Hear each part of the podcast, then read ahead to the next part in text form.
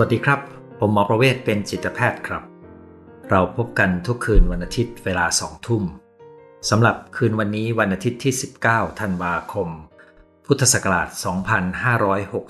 2564 เรามีนัดกันในหัวข้อ ศิลปะการตั้งเป้าหมายในวันปีใหม่ เป็นอีกหัวข้อหนึ่งนะครับที่ผมเลือกมาสำหรับช่วงใกล้เทศกาลปีใหม่ ซึ่งเป็นช่วงเวลาที่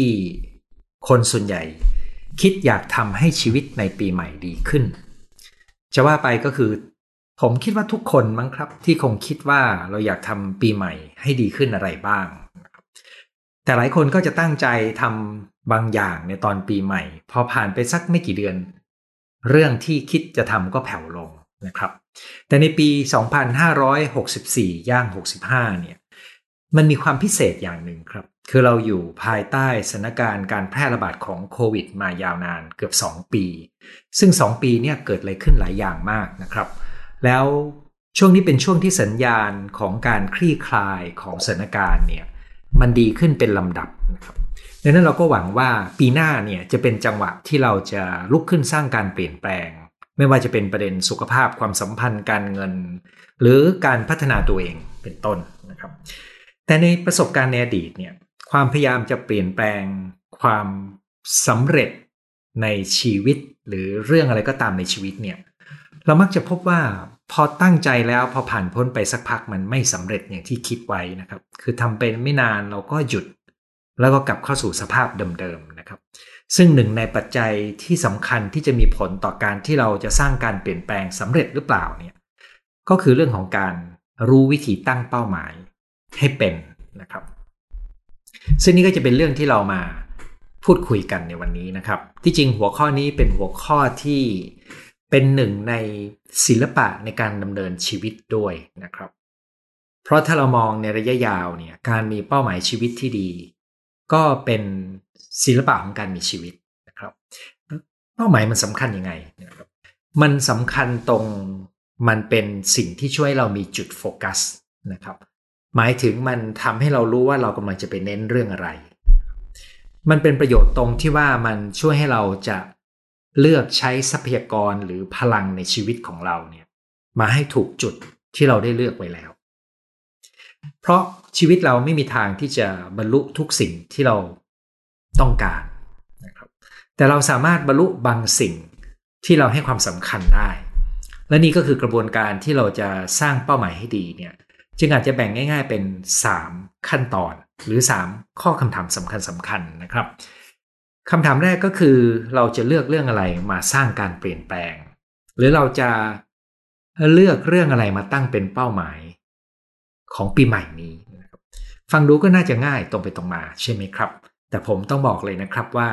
เรื่องนี้เป็นเรื่องที่มีข้อผิดพลาดที่พบบ่อยที่สุดข้อหนึ่งเลย แล้วก็ทำให้สิ่งที่เหลือหลังจากนั้น ไปไม่สำเร็จ เดี๋ยวเราจะมาขยายความกันนะครับ แต่การเลือกเรื่องว่าเราจะเลือกเรื่องอะไรมาสร้างการเปลี่ยนแปลงเนี่ยสาเหตุที่มันไม่ตรงไปตรงมา ก็เพราะว่าธรรมชาติชีวิตเนี่ยทุกเรื่องมันเกี่ยวกันหมดสองครับ พอเราเลือกเรื่องได้แล้วว่าเราจะสร้างการเปลี่ยนแปลงในเรื่องอะไร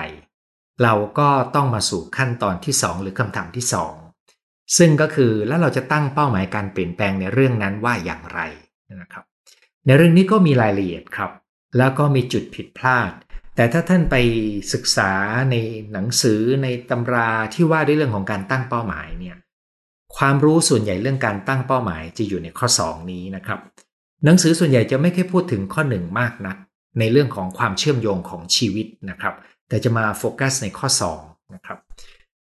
ข้อมูลตรงนี้แม้จะมีข้อมูลและคำแนะนำอยู่เยอะนะครับ แต่ผมก็พบว่ายังมีความเข้าใจผิดและกับดัก หรือข้อที่ทำผิดบ่อยๆ เกิดขึ้นซึ่งทำให้การเปลี่ยนแปลงไม่สำเร็จอย่างที่ควรจะเป็น ตรงนี้ก็จะขยายความให้ฟังเช่นกันนะครับ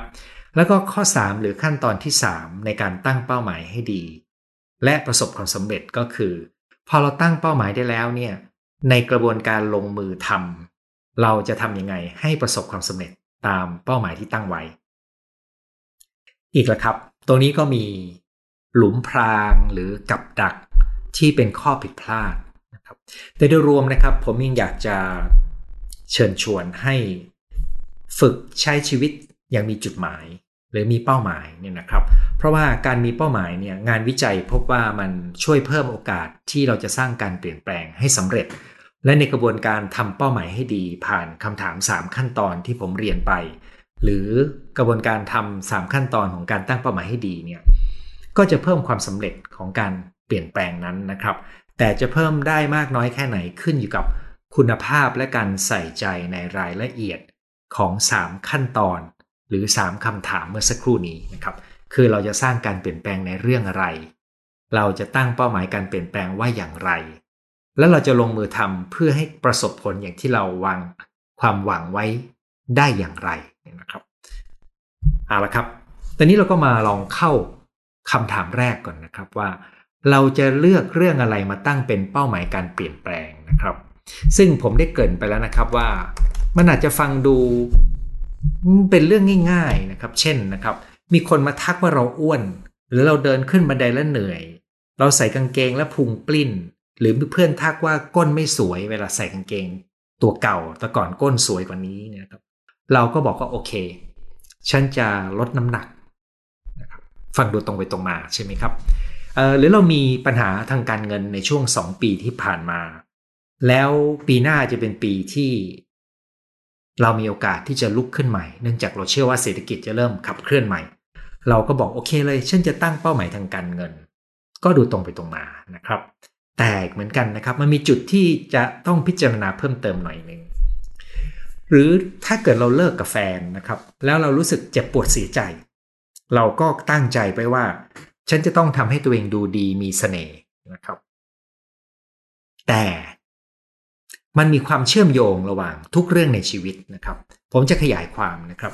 เวลาการตั้งเป้าหมายในลักษณะที่ว่าเราเจอปัญหาอะไร เราก็อยากจะสร้างการเปลี่ยนแปลงในสิ่งนั้นเนี่ย หลายครั้งที่สิ่งที่เราเห็นเป็นปัญหาในชีวิตเนี่ยมันเป็นผลของปัจจัยอื่นที่เกี่ยวข้องกันด้วยนะครับ ยกตัวอย่างเช่นเรื่องน้ำหนักตัว ซึ่งผมพูดบ่อยในรายการนี้นะครับว่า น้ำหนักตัวเนี่ยเวลาคนพูดถึงจะลดน้ำหนัก ก็จะนึกถึงการออกกำลังกาย แต่เรารู้ดีว่าการคุมอาหารนะครับ ให้ผลดีกว่าการออกกำลังกายนะครับทำไมจึงเป็นเช่นนั้นก็เพราะว่าถ้าเรากินขนมหวานชิ้นหนึ่งที่มีปริมาณพลังงาน 300 กิโลแคลอรี่ อาจจะหมายถึงการที่เราต้องออกกำลังกายเกิน1ชั่วโมงดังนั้นกินเป๊บแป๊บเดียวนะครับ ต้องบริหารร่างกายนานมาก การคุมอะไรเข้าไปในร่างกายเรา คุมปากเนี่ย จึงให้ผลในการคุมน้ำหนักได้ดีกว่าการไปออกกำลังกาย มันไม่ได้แปลว่าเราไม่ต้องออกกำลังกายนะครับ แต่แปลว่าเราจำเป็นที่จะต้อง รู้ว่าผลของมันการคุมการกินให้ผลเดียวกันออกกำลังกาย มันไม่เพียงแค่นั้นครับ การคุมการกินให้ดีก็จะสัมพันธ์กันกับว่าเราเครียดไม่เครียด ช่วงไหนเราเครียด ช่วงนั้นเราก็คุมการกินได้น้อย เบรกแตกนะครับช่วงไหนเราจัดการความเครียดได้ดี ชีวิตเรามีความลงตัว เราคุมอาหารได้อะงั้นเราก็รู้ว่าความเครียดก็มาเกี่ยว เสร็จแล้วเราก็เพราะว่าการนอนก็เกี่ยวนะครับการนอนที่ไม่เพียงพออดนอนก็จะมีผลต่อฮอร์โมนการหิวและการอิ่ม ซึ่งก็จะมีผลต่อการคุมการกิน ซึ่งก็จะมีผลต่อน้ำหนักตัว และแน่นอนครับ ถ้าเราเครียดเราก็หลับได้ไม่ดี แล้วเราเครียดเราก็อยากกินเพิ่มขึ้น ปัจจัยที่เกี่ยวข้องกับน้ำหนักตัวก็เลยมีหลายเรื่องมากนะครับ และบางครั้งพอเราไปตั้งเป้าเรื่องน้ำหนักตัว และเราพยายามจะไปเลือกการเปลี่ยนแปลง โดยไม่เข้าใจธรรมชาติของมันเนี่ยเราก็กำลังพยายามจะไปทำในสิ่งที่ไม่ได้มองเห็นความเชื่อมโยงในเรื่องอื่น ผมจะยกตัวอย่างนะครับว่าเรื่องอ้วนจะเกี่ยวข้องกันกับเรื่องงานได้ไหม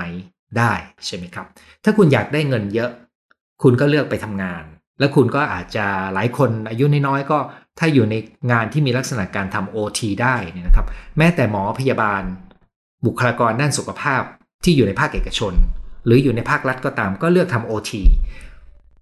เพื่อจะได้ได้เงิน แต่พออดนอนนะครับได้เงินมาเพิ่มขึ้น ไม่มีแรงออกกำลังกาย คุมการกินไม่ได้ มันก็สัมพันธ์กันกับเรื่องของน้ำหนักตัว สัมพันธ์กันกับความไม่เป็นสุขในชีวิต ก็เลยกลายเป็นว่าทัศนคติต่อเงินไปสัมพันธ์กันกับเรื่องน้ำหนักตัวด้วยนะครับความที่ชีวิตมันเชื่อมโยงแบบนี้นะครับ ก็ทำให้เวลาที่เราเลือกจะเปลี่ยนแปลงอะไรสักเรื่องหนึ่งเนี่ยถ้าเราเลือกโดยไม่เข้าใจสภาพชีวิตของเราเนี่ยก็เหมือนกับเรากำลังพยายามจะไปเปลี่ยนแปลงจุดจุดหนึ่งซึ่งมันเชื่อมโยงกับอีกหลายจุด เปลี่ยนตรงนั้นแล้วมันไม่เห็นผลนะครับ ก็เช่น สมมุติว่าเรามีน้ำท่วม แล้วเราก็พยายามที่จะสูบน้ำออกจากจุดที่ท่วมในบ้าน แต่เราไม่รู้ว่าจริง ๆ ระดับน้ำเนี่ยมันไหลมาจากที่อื่นคล้ายๆอย่างนั้นเลยนะครับ การจะสร้างการเปลี่ยนแปลงและเลือกประเด็นการตั้งเป้าหมายการเปลี่ยนแปลงให้ดีเนี่ยจึงจำเป็นที่ต้องเข้าใจชีวิตในภาพรวม ว่าเรื่องอะไรสัมพันธ์กับเรื่องอะไรนะครับดังนั้นถ้าสมมุติว่าท่านเริ่มรู้สึกว่า ท่านอยากลดน้ำหนัก เออแต่ท่านก็อยากจะมีเงินมากขึ้น แล้วท่านก็อยากดูดี แล้วก็มีเสน่ห์อย่าเพิ่งกระโดดไปว่าจะทำเรื่องนี้หนึ่งสองสามสี่นะครับ แต่ให้วางอยู่วางเอามากลางอยู่บนโต๊ะ แล้วก็ต้องมีเวลาครับ มีเวลามองภาพเชื่อมโยง ด้วยการถอยมาหน่อยหนึ่งแล้วก็เข้าใจความสัมพันธ์ ซึ่งการที่จะเข้าใจความสัมพันธ์เหล่านี้ได้เนี่ย มันจำเป็นที่จะต้องมีการทำการบ้าน ค้นหาข้อมูล พูดคุย หาที่ปรึกษา เพื่อให้เห็นความเชื่อมโยงของทุกเรื่องในชีวิต เพราะทุกสิ่งทุกอย่างมันสัมพันธ์กันที่ผมเรียนไปนะครับ พอเราเห็นความสัมพันธ์ในสิ่งเหล่านี้ได้ดีเนี่ยเราก็จำเป็นที่จะต้องมาดูว่า จุดไหนถ้าเราทำได้ดีแล้วมันจะกระทบหลายเรื่อง จุดนั้นคือจุดที่มีลูกกระทบชิ่งหลายจุด นั่นคือจุดที่เราน่าเลือกนะครับ บางครั้งถ้าเราเลือกไม่ถูกต้อง หรือเลือกโดยไม่ตระหนักในความเชื่อมโยงนะครับ ในระยะสั้นเราอาจจะไม่เห็นผลเสียของมัน แต่ผลเสียมันจะตามมาอยู่ดี ผมจะขออนุญาตขยายความเช่น สมมติว่าท่านอยากจะมีความก้าวหน้าในงาน มีความภูมิใจ มีความสำเร็จ แล้วก็มีรายได้ที่สูงขึ้นนะครับท่านก็ทุ่มเท มองเรื่องงาน และการก้าวหน้าอย่างแยกส่วน ในกระบวนการเดินทางบนเส้นทางนี้ ท่านก็มีความเครียดและความกดดัน ท่านก็ไม่มีเวลาดูแลสุขภาพ ท่านอาจจะสูญเสียเพื่อนฝูงจำนวนหนึ่งไปในระหว่างทางนะครับ เพราะท่านมีความรู้สึกแข่งขันกับคนรอบข้าง แม้ท่านจะประสบความสำเร็จในการไต่เต้าบนเส้นทางการงาน และมีความสำเร็จทางการเงินที่ดี แต่พอไปถึงจุดหนึ่ง เช่นในวัยกลางคนนะครับ สิ่งที่ท่านไม่ได้ใส่ใจก็จะตามมาส่งผลกระทบอยู่ดี เช่น ในวัย4 50เนี่ย จะมีผู้บริหารจำนวนหนึ่ง ซึ่งในตอนอายุน้อยเป็นคนที่บินขึ้นไต่ขึ้นเร็วมาก แต่พอมีอายุประมาณกลางคนปุ๊บ ต่อไปไม่ได้มาก เพราะว่าสุขภาพเริ่มเป็นตัวถ่วงนะครับนั้นการมองเป้าหมายที่แยกส่วน จึงมีข้อเสีย แล้วการมองเป้าหมายที่เชื่อมโยง แล้วเลือกจุดที่เราจะต้องทำให้ดีไล่ไปนะครับ ก็จะเป็นจุดที่ทำให้การเปลี่ยนแปลงนั้นมีความยั่งยืนดีขึ้นนะครับ ด้วยหลักคิดข้อนี้นะครับ เมื่อกี้นี้ผมก็เลยบอกว่า จะเลือกเรื่องอะไรเนี่ย ต้องเลือกด้วยความเข้าใจนะครับ แล้วการจะเข้าใจต้องมีทั้งข้อมูลความรู้ การถอยมาดู แล้วก็เข้าใจเงื่อนไขของชีวิตตัวเองนะครับ ยกตัวอย่างเรื่องน้ำหนักตัวละกันนะครับ ผมเคยพูดแล้วเหมือนกันว่า เรื่องน้ำหนักตัวเนี่ย เรารู้ดีว่าออกกำลังกายให้ผลดีกว่าการ ให้ผลน้อยกว่าการควบคุมการกิน แต่ถ้าอดนอน ก็จะไม่มีแรงไปออกกำลังกายแล้วควบคุมการกินนะครับ และถ้าเครียดก็มักจะนอนไม่ดี ดังนั้นถ้าคนคนนั้นมีเรื่องเครียดอยู่ แล้วก็นอนไม่ค่อยพอ เราอาจจะต้องจัดการกับความเครียดและการนอนไม่พอ ให้ดีก่อน ก่อนที่จะไปพูดถึงเรื่องการคุมการกิน และการออกกำลังกายนะครับ ในทางปฏิบัติเราอาจจะทำคู่กันไป แต่ว่าเราต้องให้น้ำหนักกับจุดที่เป็นต้นทางมากกว่ากันนะครับ นี่เป็นตัวอย่างที่ 1 ในเรื่องน้ำหนักตัว ทีนี้พอมาดูตัวอย่างที่2นะครับเรื่องการเงินเรื่องสุขภาพ เรื่องความสัมพันธ์ ความก้าวหน้าในงาน เราก็ต้องมองแบบเชื่อมโยงก็คือ หลักการคืออย่างนี้ครับ ถ้าเรายังจัดการพื้นฐานชีวิตได้ไม่ดี เรื่องอื่น จะดีได้ยากนะครับ เช่นเมื่อสักครู่นี้ที่ผมยกตัวอย่างเรื่องของความต้องการก้าวหน้าในเรื่องงาน แล้วก็มีเงินที่มั่นคงขึ้น แต่มันเป็นเป้าหมายที่ดูอย่างแยกส่วน ไม่ตระหนักในภาพรวมชีวิต เราจะเดินเร็วได้ไม่ไกล มันจะมีผลเสียจากเรื่องอื่นมาดึงทวงเราไปเองนะครับ ดังนั้นเรื่องอะไรก็ตามที่เป็นพื้นฐานของชีวิตเป็นรากฐานสำคัญ เรื่องนั้นก็จะส่งผลดีกับทุกเรื่อง เช่น การที่เรานอนหลับให้เพียงพอ จะดีกับทุกเรื่องเลยนะครับ เราจะตื่นมาสดชื่น คุมการกินได้ดี อ ออกกำลังกายก็จะมีแรงไปออกกำลังกายนะครับ สมองจะทำงานได้ดีนะครับ มีเวลาพักฟื้นคลายเครียดได้โดยตัวมันเอง ก็แปลว่า ถ้าต้องเลือกเรื่องการนอนอาจจะเป็นเรื่องต้นๆนนะครับ จริง ๆ เรื่องการกินการนอนการออกกำลังกาย มักจะเป็นเรื่องต้นๆในชีวิตของทุกเรื่องเลย แม้แต่ถ้าท่านอยากจะคุมการใช้จ่ายเงินได้ดีขึ้นนะครับ ก็ยังต้องเริ่มต้นที่การดูแลระบบชีวภาพ เพราะสมองและระบบร่างกายของเรา คือกระบวนคือต้นทุนที่เราจะไปใช้กับการสร้างด้านอื่น ๆ ของชีวิตนะครับ เวลาที่เรามีหลายประเด็นต้องเลือก เราจึงต้องมีเวลามานั่งดูความสัมพันธ์ แล้วอย่างที่ผมเรียนนะครับ เวลาที่ผมนั่งไล่กับโจทย์ที่เขายกมาหลาย ๆ เรื่องเนี่ยนะครับโดยทั่วไปคุยไปคุยมาจะเห็นได้ครับว่า เรื่องพื้นฐานของชีวิต มันจะกระทบกับเป้าหมายแทบทุกเป้าหมาย เราจึงต้องกลุ่มสภาพเรื่องนี้ให้ได้ก่อน เอาให้อยู่ก่อน ครับไม่เช่นนั้นเป้าอื่นต่อให้เราเดินไปได้สักพักหนึ่ง ไม่นานผลทางนั้นก็จะถอยกลับมากลายเป็นปัญหาให้กับเราได้นะครับ ทีนี้พอเราเลือกเรื่องได้แล้วนะครับ ว่าเราจะสร้างการเปลี่ยนแปลงอะไรในชีวิต ไม่ว่าเรื่องนั้นจะเป็นอะไรก็ตามนะครับ เราก็มาถึงว่าเอ๊ะแล้วเราจะตั้งเป้าหมายอย่างไรนะครับ ซึ่งในเรื่องนี้ผมมีข้อคิดอยู่ 2 ประเด็นนะครับ ในการพิจารณาออกแบบ ว่าเราจะตั้งเป้าหมายอย่างไรนะครับข้อคิดแรกนะครับก็คือว่าเราจำเป็นต้องแยกระหว่างเป้าหมายเชิงผลลัพธ์ที่เราต้องการไปให้ถึง กับเป้าหมายเชิงพฤติกรรม คือสิ่งที่เราจะทำเป็นประจำในทุกๆวันนะครับ ตัวอย่างเรื่องน้ำหนักตัว เป้าหมายเชิงผลลัพธ์ เราพูดถึงการลดน้ำหนัก 10กิโลเป้าหมายเชิงพฤติกรรมอาจจะหมายถึงการคุมการกินของหวานลดลงครึ่งหนึ่งของทุกมื้อที่เรากินของหวาน หรือหยุดมื้อของหวานไปหนึ่งมื้อต่อวันนะครับ ตรงนี้เป้าหมายเชิงพฤติกรรมกับเป้าหมายเชิงผลลัพธ์ไม่เหมือนกัน ผลลัพธ์เป็นสิ่งที่ไม่ได้เกิดขึ้นในทันทีให้เราเห็นนะครับ แต่พฤติกรรมเราจะรู้ได้ในทุกๆวันว่าเราได้ทำหรือเปล่า เป้าหมายที่ดีจึงต้องระบุให้ชัดว่าเราจะทำอะไร เมื่อไหร่นะครับ ถ้าเราระบุชัดว่าเราจะทำพฤติกรรมอะไรบ้าง ซึ่งไม่ควรมีหลายพฤติกรรมในแต่ละขณะ มันก็จะนำเราไปสู่ผลลัพธ์ที่เราต้องการ อย่างไรก็ตาม ผลลัพธ์นั้นอาจจะถูกควบคุมได้หลายปัจจัย โดยที่มันอยู่นอกเหนือพฤติกรรมที่เราทำก็ได้นะครับ เช่นสมมุติว่า เราบอกว่าเราอยากจะลดน้ำหนักให้ได้ เท่านั้นเท่านี้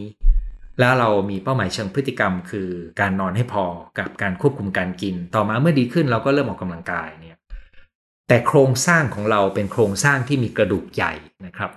แล้วเราก็ตั้งเป้าว่าเราจะลดน้ำหนักเท่านั้นเท่านี้เนี่ย แต่มันอาจจะลดไปไม่ถึง เพียงแต่ร่างกายของเรา มันเฟิร์มขึ้น ไขมันมันถูกรีดออกไปได้ดีขึ้น แต่น้ำหนักตัวของเรายังอาจจะยังยังมาก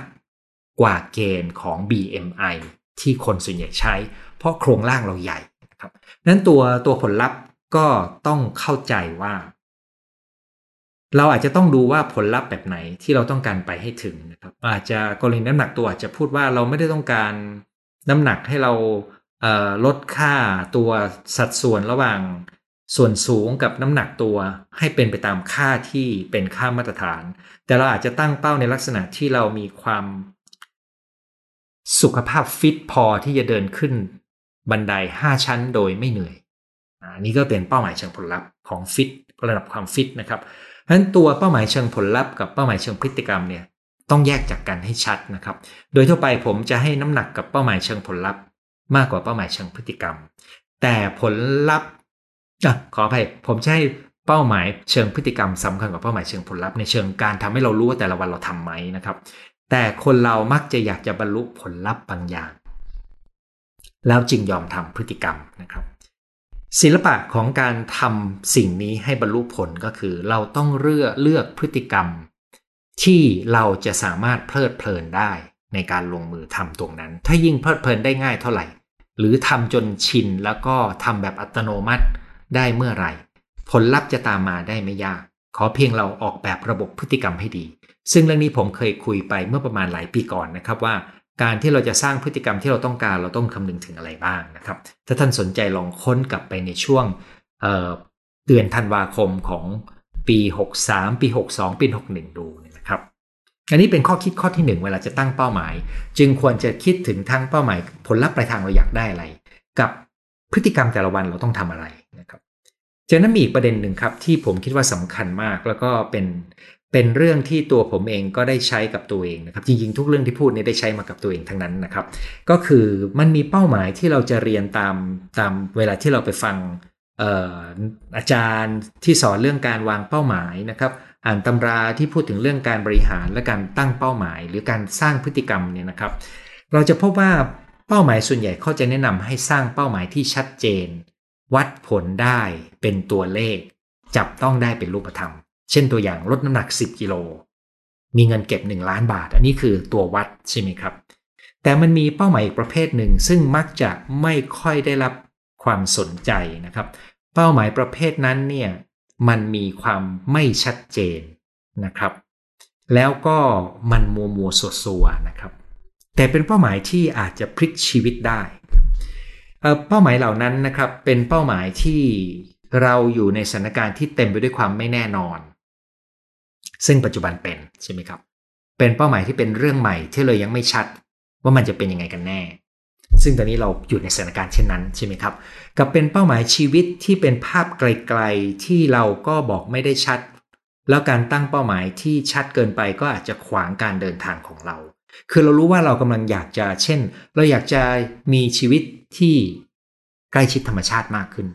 แต่มันไม่จำเป็นต้องเป็นบ้านหลังใหญ่ที่ล้อมรอบด้วยกระจกก็ได้ แต่ถ้าท่านไปตั้งเป้าว่าฉันจะมีบ้านในพื้นที่เท่านั้นเท่านี้ล้อมรอบด้วยกระจกเนี่ยตัวนี้คือภาพเป้าหมายที่ชัดมากๆ ในขณะที่ท่านถ้าท่านตั้งเป้าว่า ฉันอยากจะมีชีวิตอยู่กับธรรมชาติมากขึ้น อันนี้เป็นเป้าที่ไม่ชัดใช่ไหมครับ แต่เป้าแบบไม่ชัดเนี่ยมันมีข้อดีก็คือมันมันจะอยู่ในใจเรา แล้วมันจะเป็นส่วนหนึ่งของการที่เราจะค่อยๆเดิน นะครับเมื่อมีสิ่งที่เราต้องเลือกเราก็จะรู้ว่าอ๋อหนึ่งในเรื่องสำคัญในชีวิตของเรา ที่เราถือเป็นเป้าหมายคือใกล้ชิดธรรมชาตินะครับมันจึงแตกต่างจากการที่เราบอกว่าฉันอยากจะมีบ้านหลังใหญ่อยู่ริมป่าหรืออยู่ริมน้ำนะครับเป้าแบบนั้นเนี่ยมันมีความชัดเจน แต่มันสูญเสียความยืดหยุ่น แล้วมันก็เอ่อมันจะมีตัวทำให้เราคิดว่าเราจะไปถึงหรือไม่ไปถึง แต่เป้าหมายแบบไม่ต้องชัด เช่น ฉันอยากจะอยู่ใกล้ชิดธรรมชาติมากขึ้น ฉันต้องการมีเวลาให้กับตัวเองมากขึ้นเนี่ยนะครับ ตัวนี้ก็จะช่วยให้เราค่อยๆขยับไปเทละนิดเทละนิด แต่ละวันเราก็จะดูว่ามีจังหวะไหนที่เราจะเติมสิ่งนี้เข้ามาในชีวิตของเราให้มากขึ้นเป็นลำดับนะครับ ข้อคิดในเรื่องนี้ก็คือว่า ถ้าท่านพยายามจะสร้างเป้าหมายที่เป็นตัวเลขชัดเจนจับต้องได้ นั่นเป็นหนึ่งในวิธีการตั้งเป้าหมายเท่านั้นนะครับ และก็เป็น วิธีมาตรฐาน เช่น ถ้าผมจะชวนคนไข้อยากจะลดน้ำหนัก ผมก็จะถามว่าเขามีเป้าหมายตัวเลขไหม อันนั้นจำเป็นต้องมีตัวเลข แต่มันมีเป้าหมายอีกประเภทหนึ่งที่ไม่จำเป็นต้องจับต้องได้หรือมีตัวเลข แต่เรามีภาพหรือความรู้สึกบางอย่างนะครับ เราอยากจะอยู่ใกล้ชิดธรรมชาติมากขึ้น เราอยากจะมีเวลาปฏิบัติธรรมมากขึ้น เราอยากจะอยู่ใกล้กับคนรัก มีเวลากับคนรักมากขึ้น สิ่งเหล่านี้ล้วนแล้วแต่เป็นเป้าหมายที่ยังไม่ต้องทำเป็นตัวเลขก็ได้ แต่มันจะแฝงอยู่ในความตระหนักชัดเจนแล้วเราก็ค่อยๆเดินไปในแต่ละวันนะครับ ในโลกยุคโควิด และหลังโควิดเนี่ยมันยังมีอีกอย่างหนึ่งที่ที่ทำให้เราต้องฝึกตั้งเป้าหมายแบบมัวๆเป็นนะครับ คือมันเต็มไปด้วยความไม่แน่นอนแล้วก็มันมีความคลุมเครือนะครับ การจะตั้งเป้าหมายให้ชัดเจนแน่นอนมันเป็นไปได้ยาก อะไรๆมันก็เปลี่ยนแปลงเร็วนะครับ การรู้ว่าเราอยากจะเดินไปทางไหน โดยไม่ต้องรู้ว่าจุดหมายไปทางต้องอยู่ที่ไหนเนี่ยอาจจะทำให้เราเดินได้อย่างคล่องตัวมากกว่า แล้วเรายังสามารถวัดความรู้สึกในทิศทางที่เราเดินไปในแต่ละวันแต่ละเดือน ว่าเราเรายังอยู่บนเส้นทางนั้นไหมนะครับ อันนี้ก็คือข้อคิดในเรื่องของการว่าเราจะตั้งเป้าหมายอย่างไรนะครับ